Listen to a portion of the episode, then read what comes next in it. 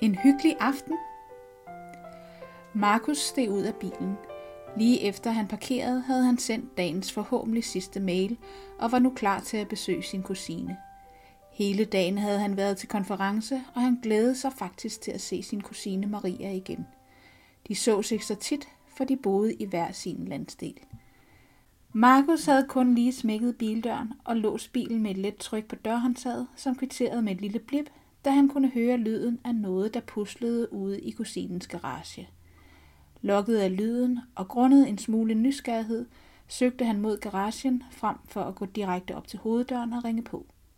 Kusinens hus var en overdådig hvidpusset palævilla, og Markus skulle godt undre sig over, hvordan hun og hendes mand Henrik reelt havde råd til det. Men priserne var jo anderledes i denne del af landet, skød han det hen med. Fra indkørslen kunne han se, det var kusinens mand iført hvid skjorte og lidt for stramme bukser, der stod og var i færd med at pakke noget, der mindede om en lille ufo ud. Åh, hej Markus, kommer du allerede, sagde kusinens mand, mens flamingo, plastikposer og pap fløj ham om ørerne. Synes Maria sagde, du først ville komme ved sekstiden. Han ædede den lille ufo, som viste sig at være en gasdrevet pizzaovn. Det er den da også nu, konstaterede Markus tørt og uden at kommentere på Henriks nyanskaffelse. Vi skal have pizza i dag, så tænkte at vi skulle have noget ordentligt grej at gøre det på. Han løftede den lidt for tunge ovn op i armene, og den løse pizzasten indeni var ved at glide ud, men Markus fik af refleks kommet den til undsætning og fik den skubbet ind i ovngabet igen. Tak, kammerat. Det kunne lige have kostet mig 4.000 kroner, hvis den var røget på gulvet og var smadret. Han bar den nu som en baby i et fast greb og gik forrest igennem den sortmalede dør, der førte direkte om til deres store baghave. Markus så, hvordan haven stod snorlige med millimeterkort græs og beplantning i krukker, der ikke normalt hørte til i den danske natur. Vild med vilje var der i hvert fald ikke plads til i kusinens hjem, selvom det ville have klædt den, tænkte Markus. På græsset kørte den største model, han nogensinde havde set af en robotplæneklipper – og terrassen så meget nyanlagt ud, plus der var lavet et meget fint udkøkken med overdækket hyggekrog. Kom et boligmagasin forbi, ville de skynde sig at knipse nogle billeder. Intet var overladt til tilfældighederne her. Markus, vinede Maria, da hun trådte ud igennem havedøren og fik øje på ham.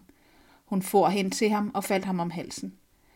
Parfumeskyen omkring hende var en smule kvælende, og Markus følte først, at han rigtig kunne trække vejret igen, da hun var trådt et par skridt væk fra ham. Hvor er det dejligt endelig at se dig igen, sagde hun, og virkede næsten oprigtig. Det er godt nok sjældent, du sætter tid af til at komme og besøge os. Markus og hans kusine var vokset op tæt på hinanden. Hendes far var hans morbror. Markus huskede ham som en, der havde travlt med at fortælle, hvor genial han var, og hvor uvidende andre folk var, der ikke forstod at gøre som ham. Markus' mor blev ofte trukket til side af sin bror, for at få en en-til-en samtale, hvor han formanede hende om at finde sig en anden mand med lidt flere ambitioner end Markus' far. Alt imens Markus' far sad inde i rummet ved siden af, og alle kunne høre, hvad de talte om. Dengang var det ikke noget, Markus havde lavet sig mærke af, og han og Maria havde leget godt sammen og hygget sig.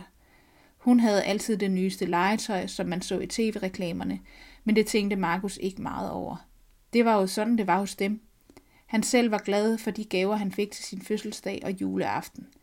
Han manglede jo ikke noget, og kunne bedre lide den orden, han havde på sit værelse, end det rod og den uorden, Maria havde.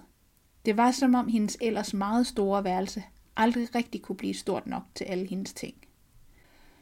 Du ved jo, jeg har travlt med min lille virksomhed, sagde Markus som undskyldning. Den kræver virkelig meget tid. Ja, det kan jeg forestille mig, sagde hun smilende Maria. Du kan vel også komme til at tjene rigtig mange penge på det. Hun begyndte at gå ind i huset igen og lavede et lille vink med hånden til, at han skulle følge med. Huset bunede af møbler fra kendte danske designere og nipsting i alle størrelser, så næppe en flade stod nøgen og uberørt. Du skal lige se, hvad min far kom med den anden dag, sagde hun og gik hen til ægget med tilhørende skammel. Hvad synes du? Det er jo en flot gave, men jeg havde foretrukket, at den havde været i konjakfarvet læder i stedet for den sorte her. Det er virkelig en flot gave at få, Markus prøvede at finde en grimasse, der kunne passe, men kunne ikke længere holde ordene tilbage. Men det er vel næppe en gave, man kan tillade sig at brokke sig over, fordi det ikke lige er den rigtige farve. Han tog en dyb indånding og lagde godt mærke til, at hendes smil var for nedadgående. Du har da heller ikke haft fødselsdag for nylig, så det er derfor, du får den. Maria prøvede at samle sig og vende tilbage til den overglade type igen, som ingen kunne røre med deres negative kommentarer. Nå nej, sagde hun lidt og fornærmet. Men derfor kan man vel godt have en holdning til, om den passer ind i resten af sit interiør. Hun slog en hånd igennem det farvede hår og vendte sig om i en halv pirouette. Med raske trin gik hun ud i køkkenet og tog en flaske ud af vinkøleskabet, som hun stillede over på bakken, hvor der allerede stod høje facetslevede glas. Hun tog bakken og gik ud på terrassen og satte den på bordet, der var dækket fint og sirligt med porcelæn i forskellige pastelfarver. Sikkert noget, der havde kostet en mindre formue. Du kan vel godt tåle et enkelt glas vin, ikke? sagde hun, mens hun var gået i gang med at hælde op til dem alle tre. Det er en naturvin, det tænkte jeg, du ville værdsætte. Henrik stod stadig og rodede med den nye pizzaovn. Den skulle sættes til gasflasken, og der skulle også sættes strøm til, så den tidligere reddet sten kunne dreje rundt ind i ovnen. Henrik havde vist derfor, gættede Markus på, også været ude i skuret for at finde en lang forlængerledning, der kun akkurat kunne nå hen til en stikkontakt. Gennemtænkt så det ikke ud. Hvad er det nu egentlig, du laver? spurgte Henrik Markus, da Maria afbrød ham i hans foretagende for at række ham et glas. Hvad er det med dig og det der naturhalløj? Kort sagt, så arbejder vi på at forbedre klimaet. Vi vil gerne have folk til at tage et bedre og mere velovervejet valg.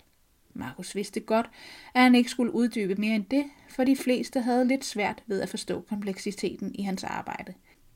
Der var for lidt viden i den almene befolkning, og det var også en af hans missioner at få udbredt. Dem, der gerne ville lytte, ville han gerne fortælle mere, men Maria og Henrik var nok ikke det rette publikum endnu. Er det ikke bare noget, man siger, at klimakrisen kommer, fordi man skal have det til at passe ind politisk?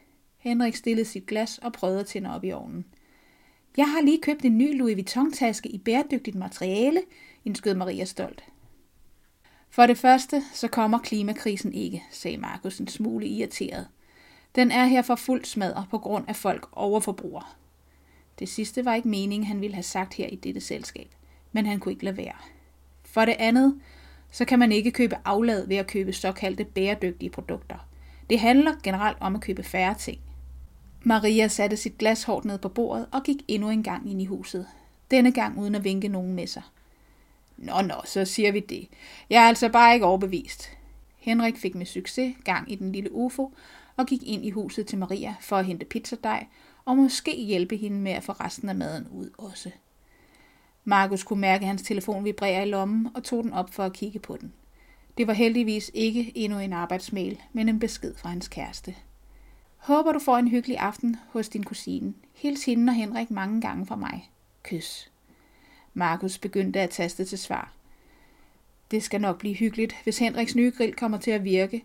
Ellers kan jeg jo bare sætte mig i deres nye læderæg i den forkerte farve og nyde mit glas naturvin. Maria og Henrik kom ud igen, slæbende på store fade med alt for meget mad til tre mennesker, så Markus skyndte sig at trykke send og lagde telefonen i lommen igen. Må ikke, det nok skulle blive en hyggelig aften.